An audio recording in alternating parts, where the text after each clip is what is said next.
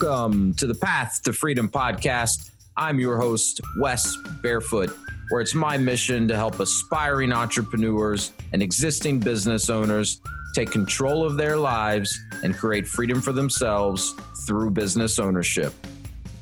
Each episode, I'll be exploring the strategies and tactics of other successful entrepreneurs that have created freedom in their own lives while sharing what I'm learning along my own path to freedom. I'm glad you're here. Let's drop in.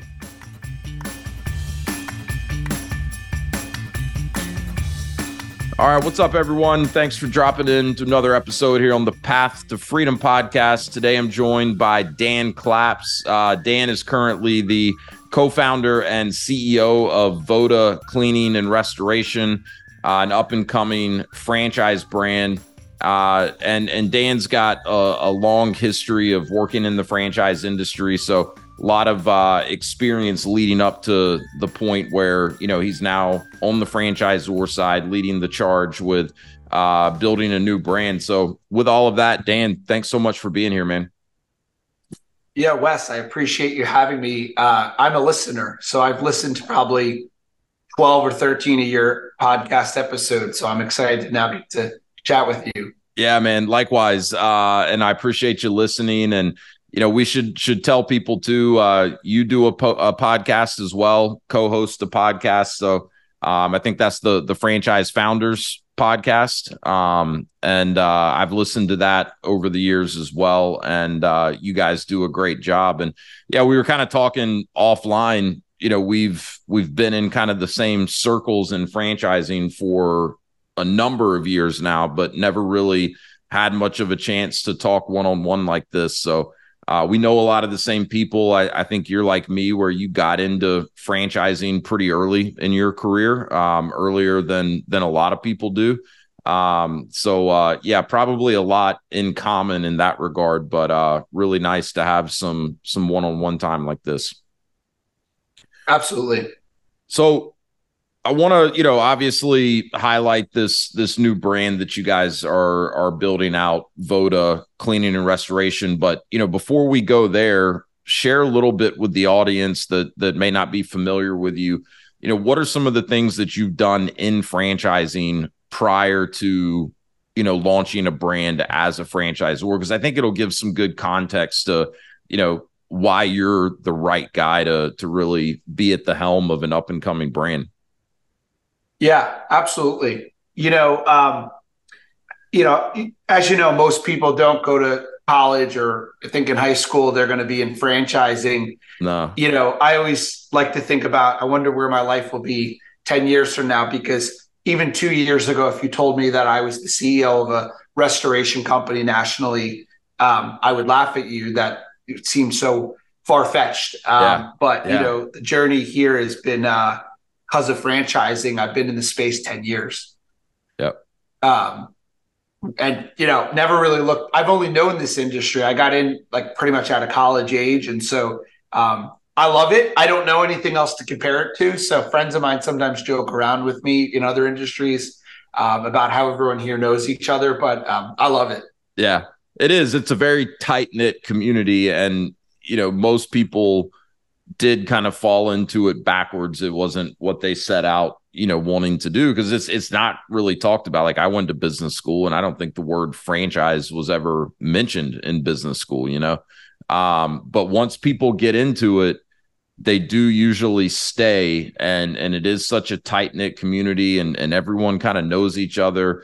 But it's also real always been really interesting to me how how people are willing to collaborate and help each other, even though you know, technically you may be helping a competitor, right? Like you guys are out there selling restoration franchises. Like there's a lot of other brands out there that are competing for the same type of franchisee. So, you know, you could view all of those brands as competitors of yours. And in a sense, they are, but you know, I would imagine you've spent a lot of time talking to other founders and CEOs of brands and and learning from them and you know, they're willing to share advice and and you know, maybe resources and and vice versa. So it's always been really interesting to me. And and you know, I think you're a really good example of how franchising can open so many different types of doors. Um, because I, I mean, my wife and I talk about this all the time where we're like, I mean, look at where we were five years ago. You know, we were just getting into our first franchise as franchisees. I'd been in franchising for a while at that point, but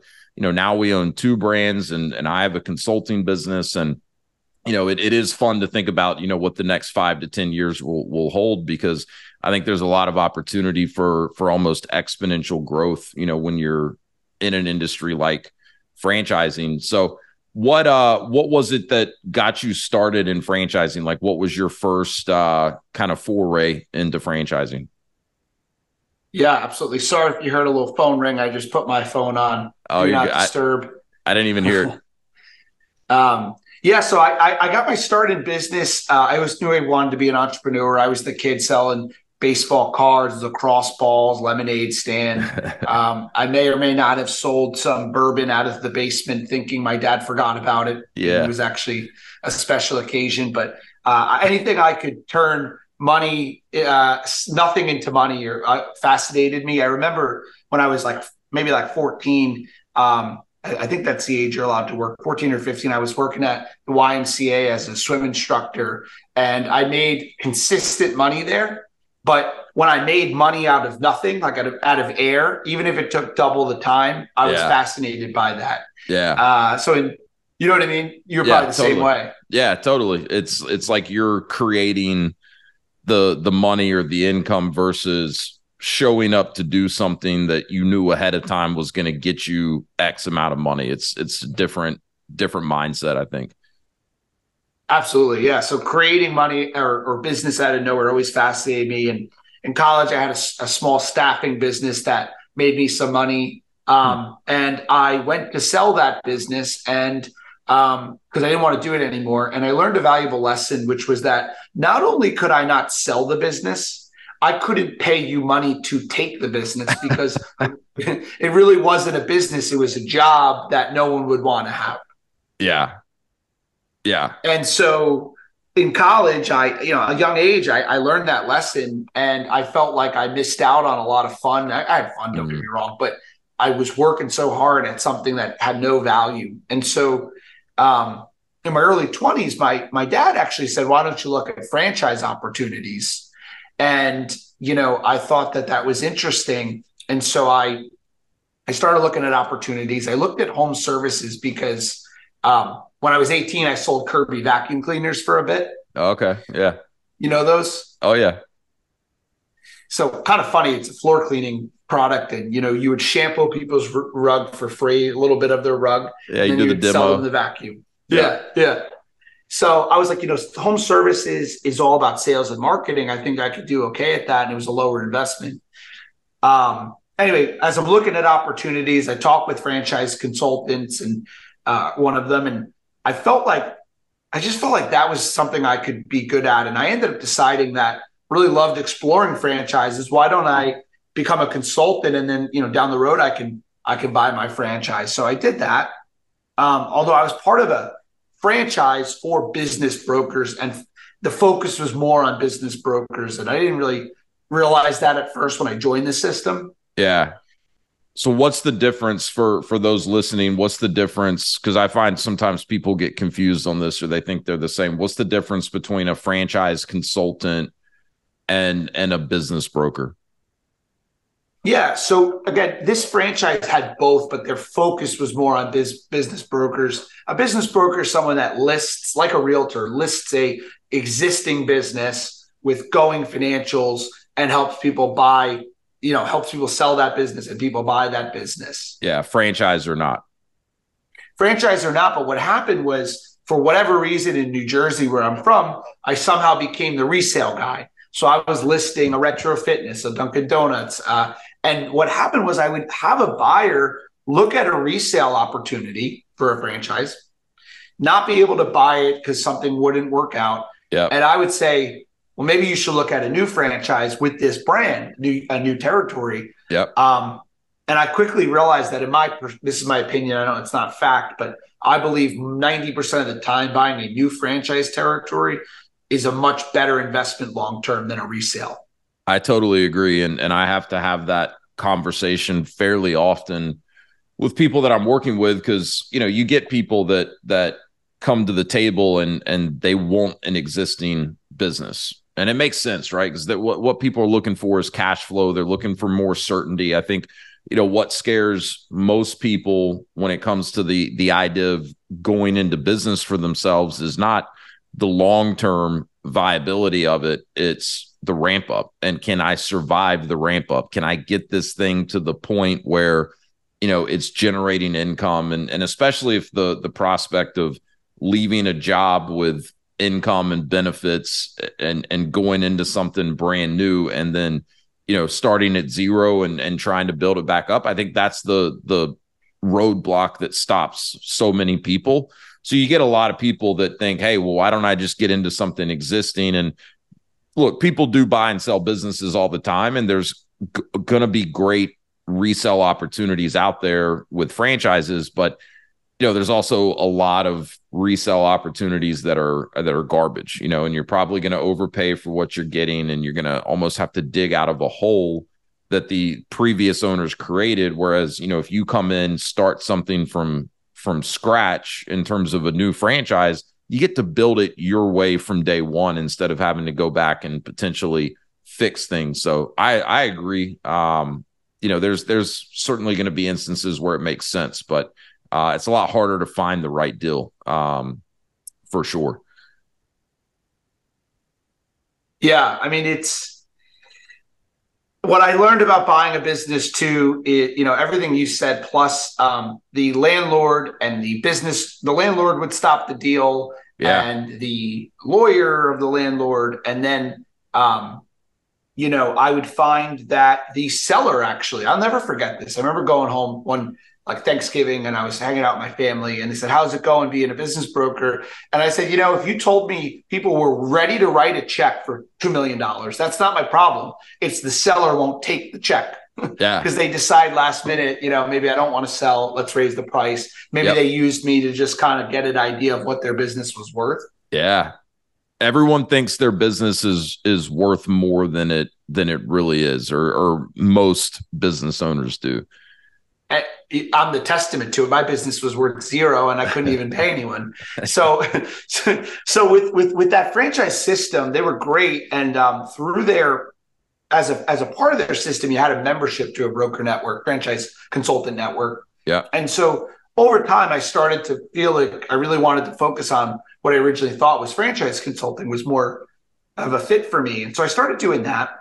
Um, and I was I was successful um, two things happened. One, I looked in the mirror and realized you're doing the same thing. If you're not on the phone, you don't have any business. And I really wanted to build something I could scale. Yep. And two, quite frankly, I was in my early 20s. And not that I wasn't, it was an uphill battle, not having the life experience. Yeah. And I always try to go downstream when I can. I like things to be, not that I don't want to work hard, but I want to go with the current, yeah, not against sure. it. so sure. I, I decided that, you know, maybe it was time to look at something else. And at that time, really lead generation is a skill of mine, running call centers and building out sales and marketing machines. And um, my previous partner at that time was um, thinking about starting a lead generation business. And mm. so um, I'll never forget the franchise. The one thing they didn't do, they're a great organization, but the franchise I was a part of, they didn't do any lead general mm-hmm. And I always remember thinking if I was ever a franchisor, um, I would I would make sure I focused on lead gen for the franchisees. So I left. I went on to start a lead generation company in 2016, and then pretty much grew that until last year until I sold it to P and, and started Vota. Yeah, um, yeah. So I mean, a, a lot of I think kind of diverse experience that's that's put you now in the position to really know what you need to do as a franchisor. I mean, you've been a franchisee, you know, as a consultant and and even a business broker, and then with your lead generation company. You know, I know you worked with a lot of different franchisors, and so you know, kind of like me, you get to really, you know, see behind the the curtain of how a lot of these franchisors operate. You know, and and we hear a lot of feedback in terms of you know how the franchisees uh, with all of these different brands are doing and the type of support and stuff. So I think you can learn a lot from that. A lot, you know, what to do. Like with your example of, hey, if I if I were ever to to be a franchisor, like I'm going to help my franchisees with with lead generation.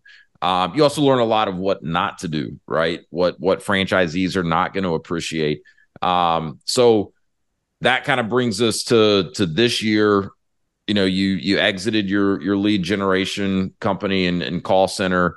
And did did you know going into that that that you wanted to become a franchisor next? Or when did you when did you kind of figure out that that was the direction that you wanted to to go in?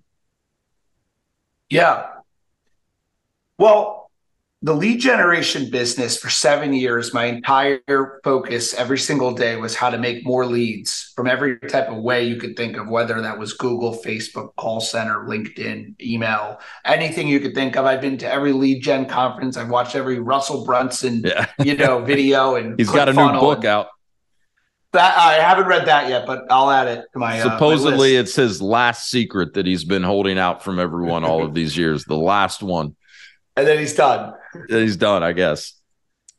Yeah, so you know that was my entire like life was was making leads, and quite frankly, lead generation. Whether you're in franchising, restoration, or you know selling pools, it's all the same, you know, um, you know methodologies. And so I built that business. And to answer your question, um, because I was in the lead generation space in franchising, um, I had a lot of access to people founders of brands and consultants and CEOs. And uh, maybe I could even argue that I thought I was cooler than I was because I realized looking back, I was everybody's friend because I could get them leads.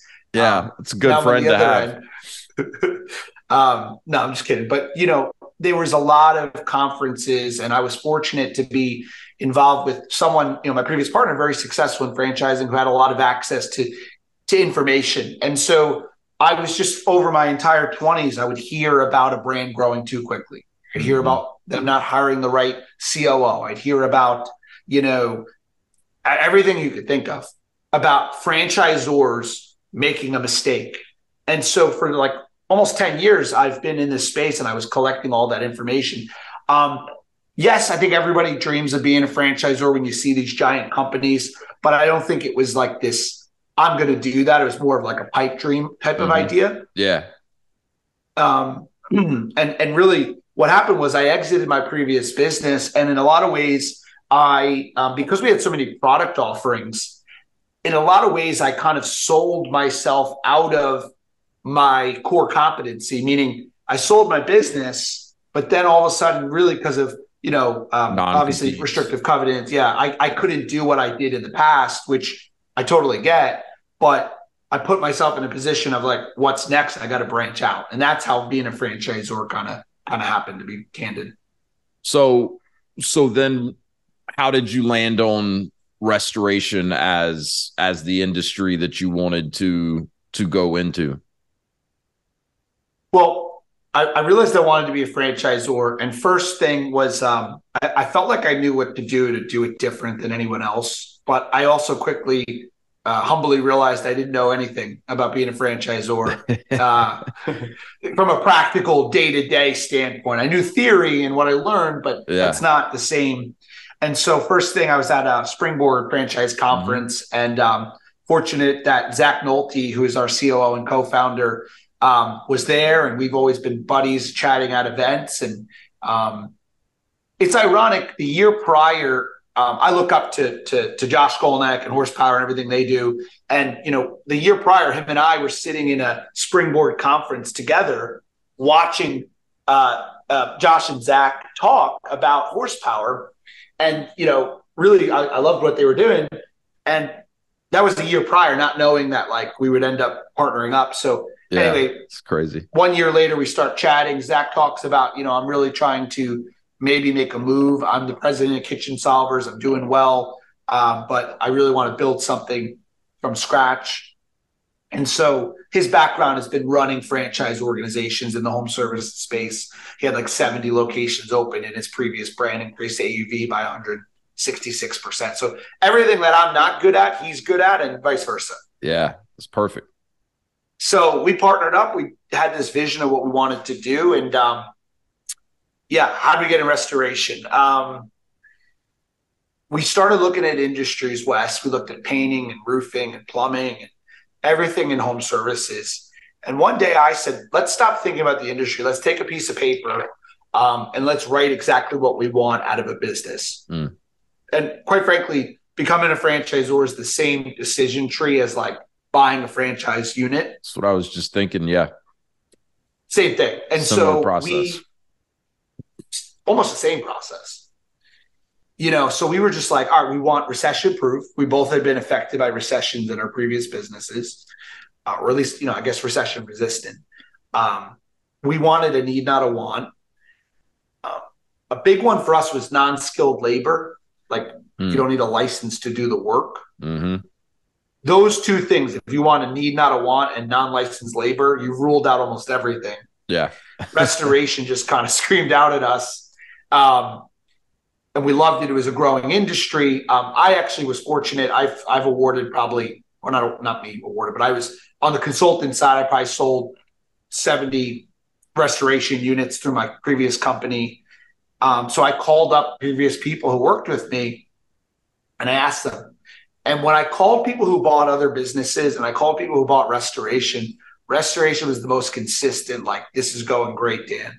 Yeah, it's it's been one of the most consistent industries uh i mean for probably the last 30 40 years and definitely you know far less volatile you know to what's going on in the economy and and you know recession or not and and you know 100% needs driven yeah and again you know not something you first think of um, I'm now a, a, total geek with restoration. I was at the gym this morning, listening to my restoration podcast. uh, uh, no one wakes up excited about. It. But what I what I will tell you, we like that it was a growing industry. We like that there's 14,000 water incidences a day in America, not just hurricanes, but like pipes breaking and toilets overflowing. Um, the only thing we didn't like about restoration was one thing. Unless I come to your house and sneak a hose through your window and like start flooding it, I can't persuade you to dry your house if it's not wet. Yeah. Or your business. Yeah. And so we didn't like that if there is a week or two or month where there's no weather events or excuse me, flooding events or pipes breaking, etc., there's no business. Yeah, there's no lever that you can pull on to open the faucet up to to drive more business. It's it is reliant on the event happening and creating that need. I like your choice of, of faucet. Yeah, you see what I did there?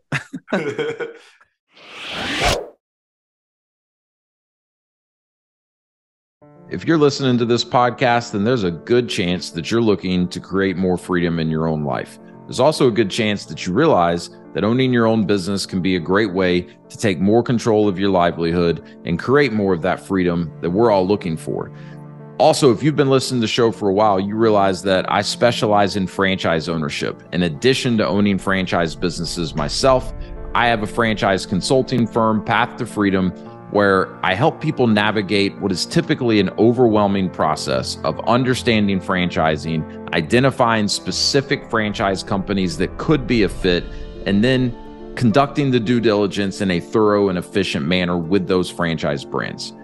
My whole purpose here is to leverage my experience working for franchisors, owning franchises myself, and how we've been able to use that to create more freedom in our lives and help you determine if that could be a path that makes sense for you as well.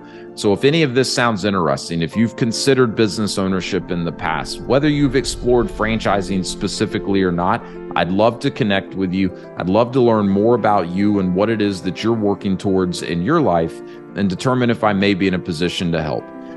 A great starting point is the link below in the show notes, which will take you to a short form to fill out, and you'll receive a free copy of an ebook that I've put together The Seven Steps to Freedom Through Franchise Ownership.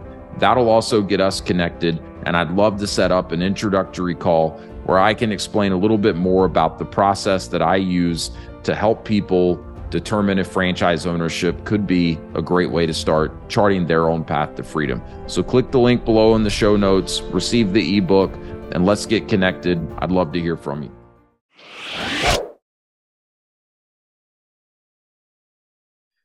Yes, right. Whereas with so what we found was when we when we found Vota, um, it's really cool story, man. I um I was looking at business. We took to like 100 restoration companies, and I got referred to this this gentleman in Northern Virginia. His name is Dragon. He's from Serbia, and someone said you got to go meet Dragon. So I live in New York City. I said, let me take my car. I'll drive down four hours drive, give or take. We'll have lunch. I'll see the facility, and I'll shoot back same day, like in and out. And quite frankly, I really wasn't thinking anything of it. I was meeting a lot of people, kind of just uncovering stones. Um, so I drive down, and I'll never forget. I almost didn't drive down because I was again, it was like a lot of different businesses. But I was on the phone with Dragon, and he said something. He was doing something that didn't sound like it was a, a great thing, but he was just so positive. Like he was going through something, and he just very positive attitude, which was refreshing. And so we meet, we have lunch and uh, have you ever seen the movie The Founder with Michael Keaton? Oh yeah, yeah. You know the scene where he like has dinner with them in, early in, and then the next day he's outside like a crazy guy in front of their car. Yeah. Franchise. That, that was, was, me. I, I went. I went to lunch. I saw the facility. I didn't go home. We went to dinner. I was like, dude, you, this is an amazing business. I think we could take this nationally.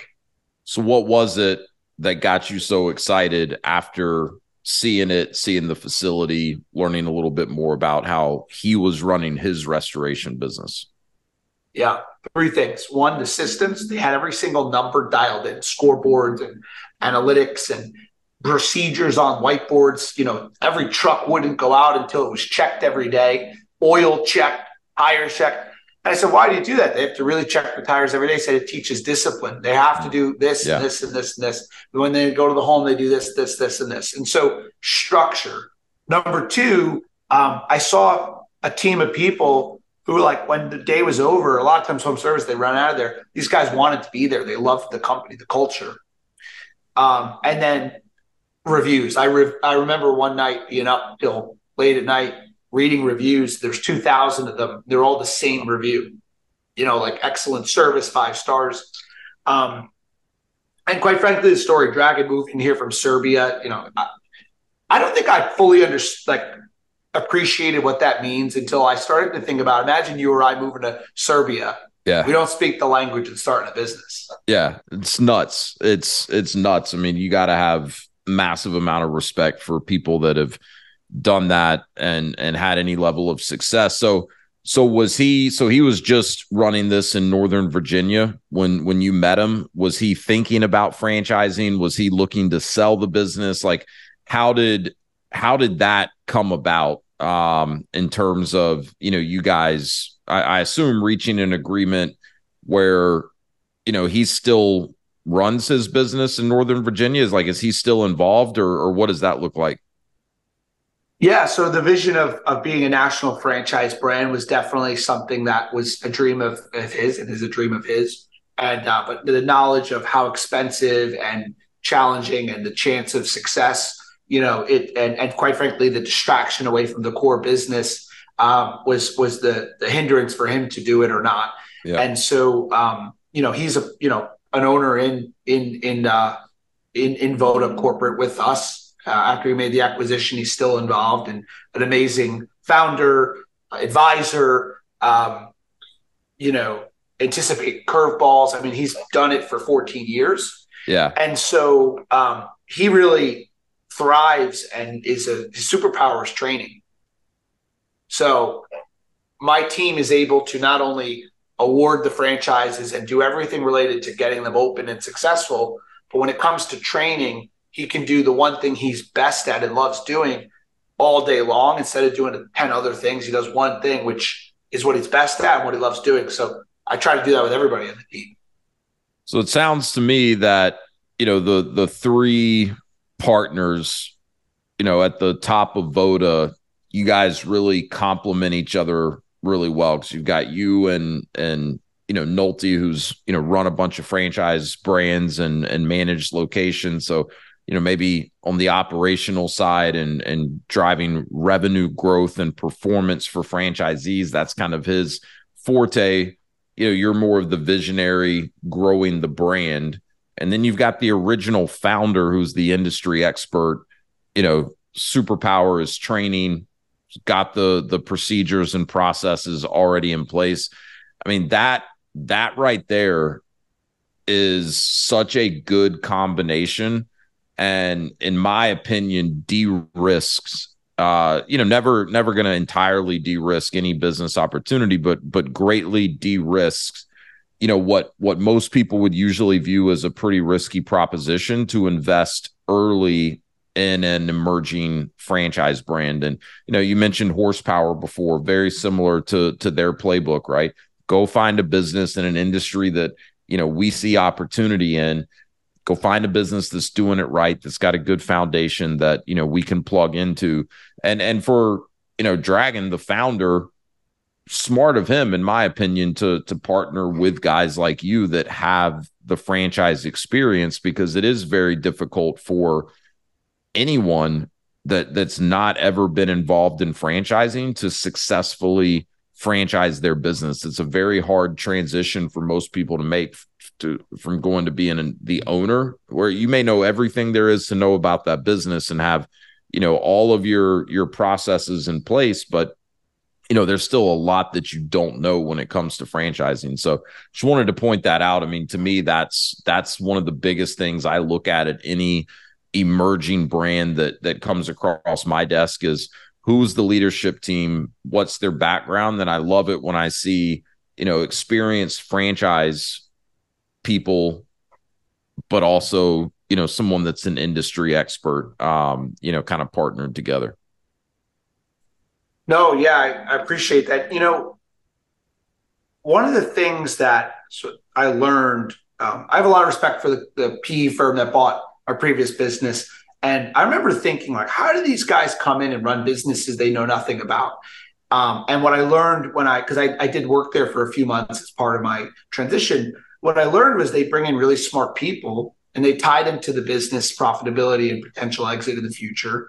Um, and then they also bring in a person like I was running, in, you know, I was looking at the, I was like the controller, I was the sales manager, I was this and the operations. They bring in one person to be the controller, one person yeah. to manage sales. Um, and so I, I, took that methodology when Zach and I were, you know, structuring Voda. We we we we created an org chart that we have currently a year ago. Um, and what we've we've really done is we've we've decentralized command. So you've got Zach who's leads operations. Um, you've got uh, Dragon who's the founder and, and the strategy and, and, and really great um, advisor. And then you've and, and head trainer.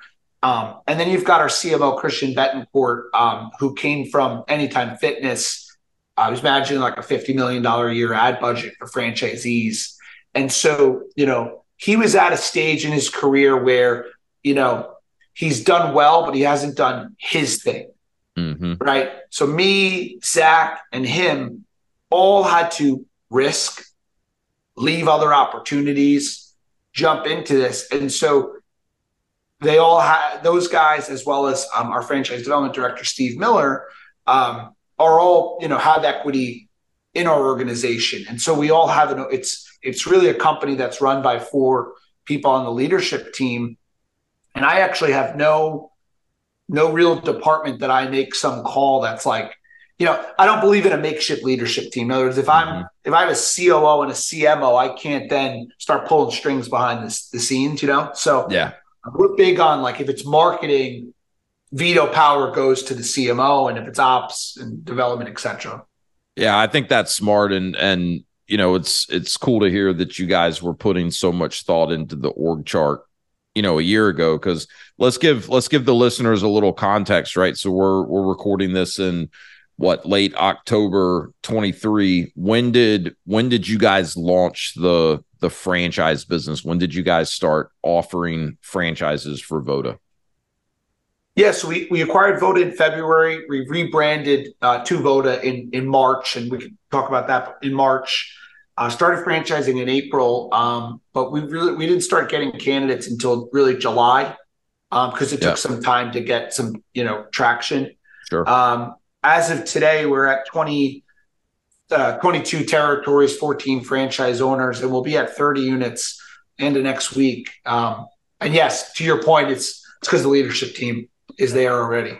Yeah, that's huge. Um, congrats on the the early success. I mean, it's it's tough to to get off to that good of a start. And I know we were talking, you know, offline that you know you feel like you've got some some really strong franchisees, you know, in the mix early, which is which is obviously critical. So, um, I'm being conscious of the time, and I want to make sure that you know listeners get a sense of you know what the Voda business actually is and you know look one of the elephants in the room for for you know anyone listening that knows much about franchising and you've already kind of pointed out that you know restoration is is a great industry for all of these different reasons there's also quite a few very large very established companies in the restoration space you know, some of them are franchises, a lot of them are franchises. So, you know, and I think you've alluded to this once or twice. Um, you know, when you were talking about the the one or one of the problems with restoration is you can't do anything to drive more business. You're kind of waiting on the need to arise and them to come to you. So I'm curious, does that play into maybe how you guys are doing things a little bit differently? I'm, I'm thinking about the name you know, cleaning and restoration. So, you know, how are you guys, I guess, differentiating yourselves in the market uh, compared to, you know, some of the other big restoration companies that are out there and have been around for a long time? Yeah, absolutely. And it's a great question because a lot of people ask it when they're looking at Voda.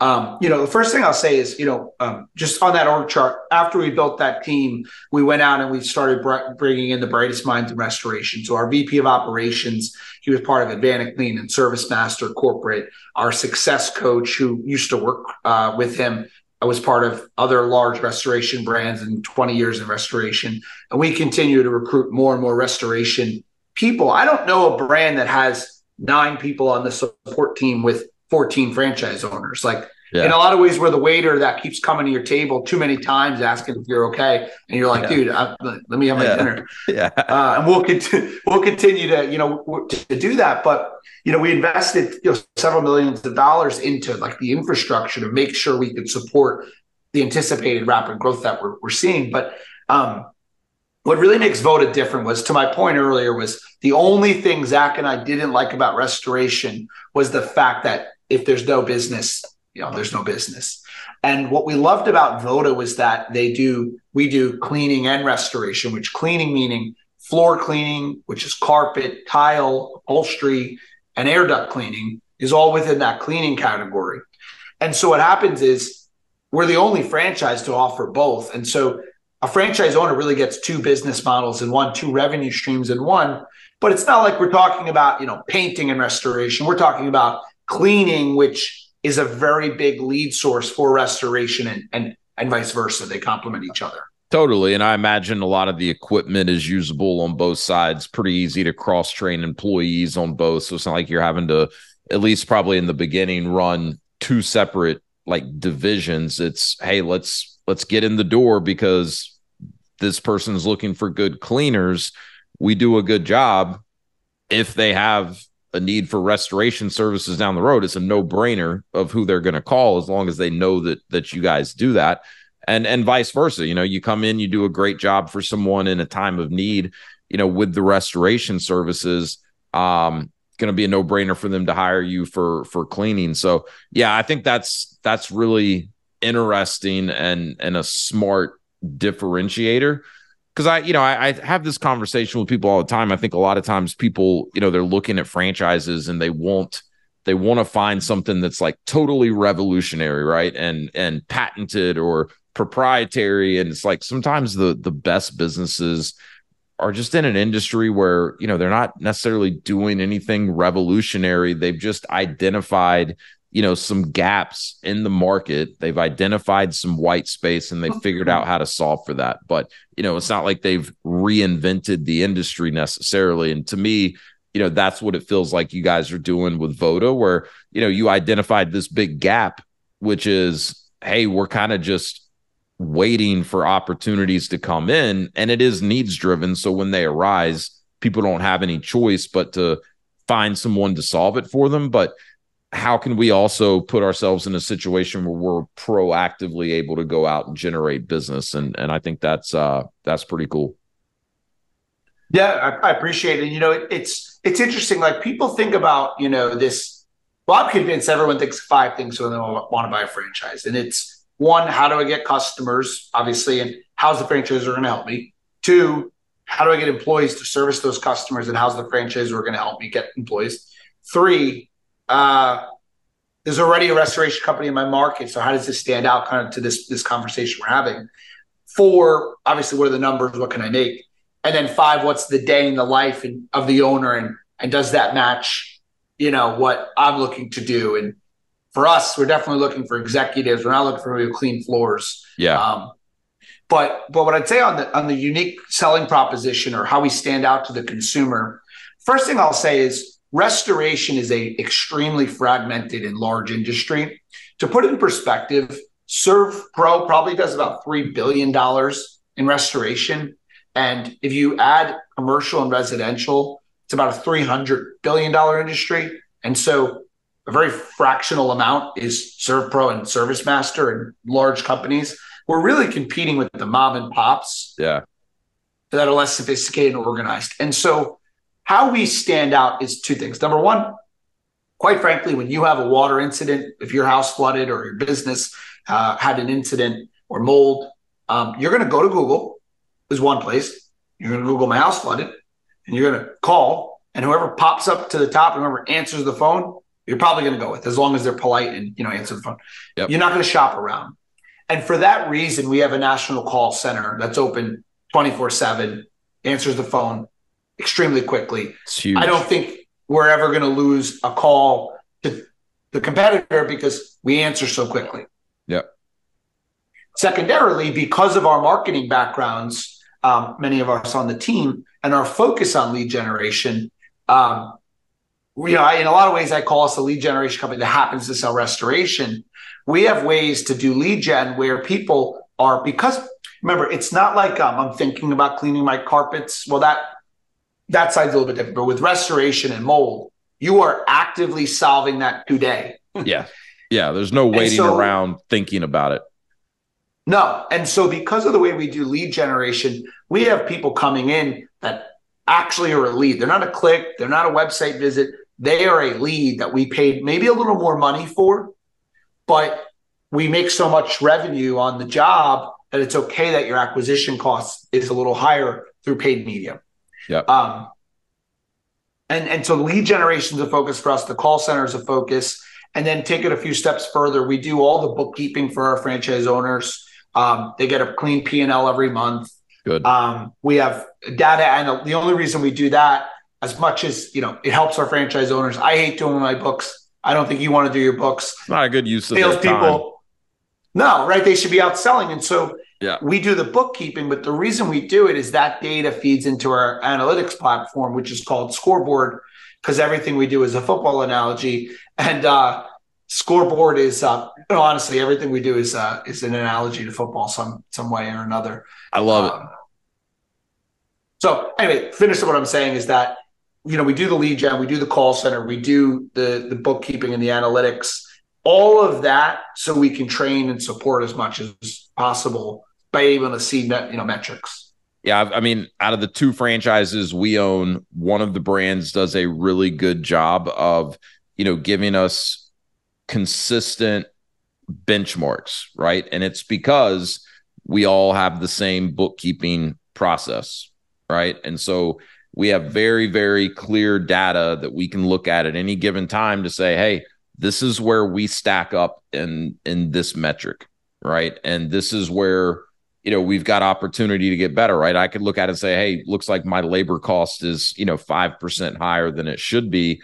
Here's here's a list of the owners that really have that dialed in in their business. Maybe I give them a call and pick their brain a little bit to see you know what they're doing to keep their their labor costs at a lower percentage um, and then we have another brand that doesn't do a great job of that because they have kind of said, you know, look, we don't really want you as the franchise owner doing your books, but you know, here's three or four companies that we've kind of vetted that that will do a good job with your books. You know, pick one of them. And so it's not consistent across the board. And I love that you guys have your own analytics program that everything's feeding into. Love the name scoreboard. And now you've got me curious what other football analogies you guys are are throwing around over there. But um yeah, it's it's so important. And and I think another good example of where just all the stuff you've learned over the years, like you knew ahead of time, this is something we need to have in place for the franchisees. A lot of franchisors don't figure that out until they're three, four, five years in.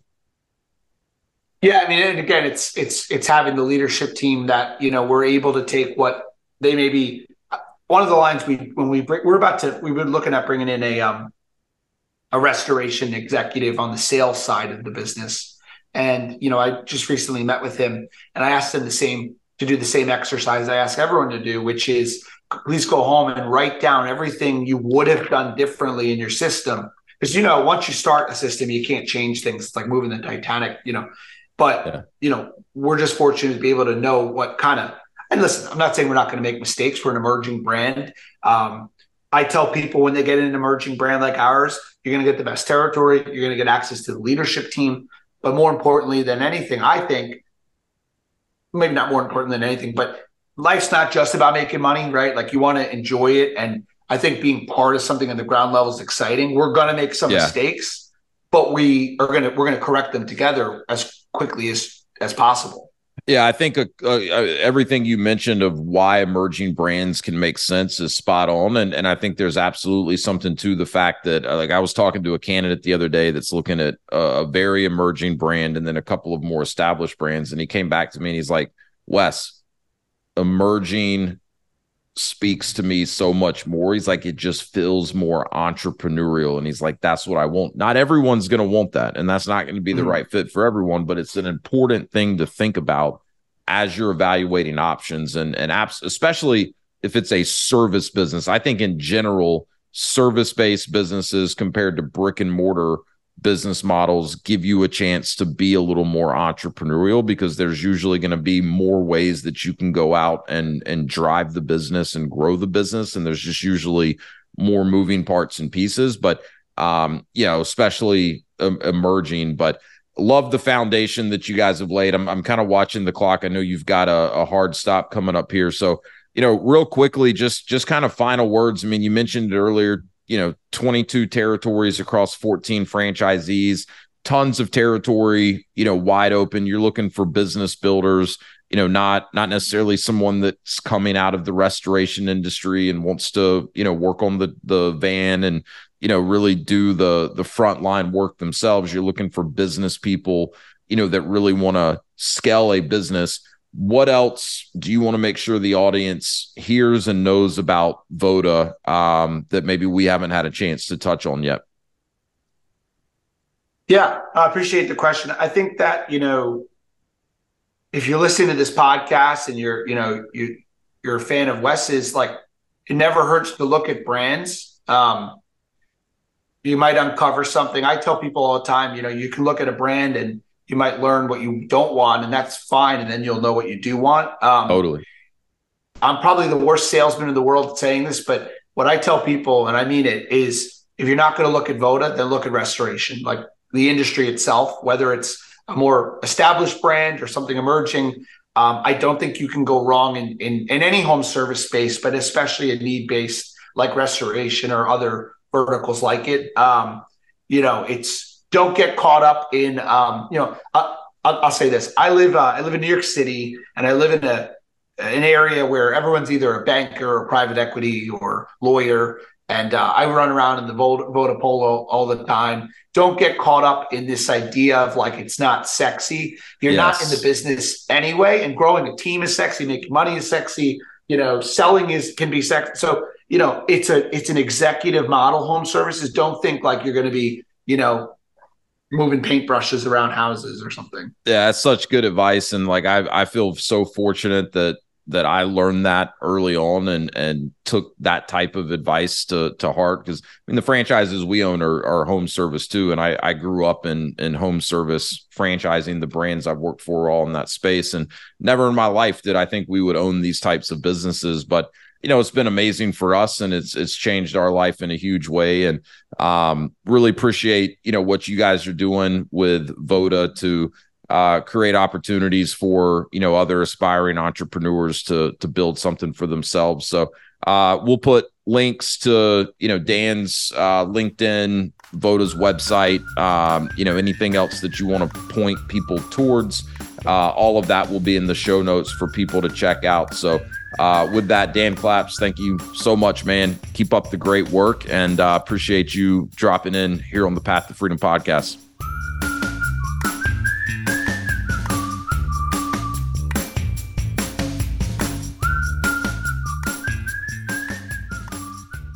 That's a wrap. Thanks for joining me today, and be sure to subscribe wherever you get your podcasts so you'll know when a new episode is released. You can also check me out on my website at www.path, the number two, frdm.com. And if you want more information about franchising or just want to say hello, feel free to contact me at wes at path, the number two, frdm.com. Thanks again. Now go drop in.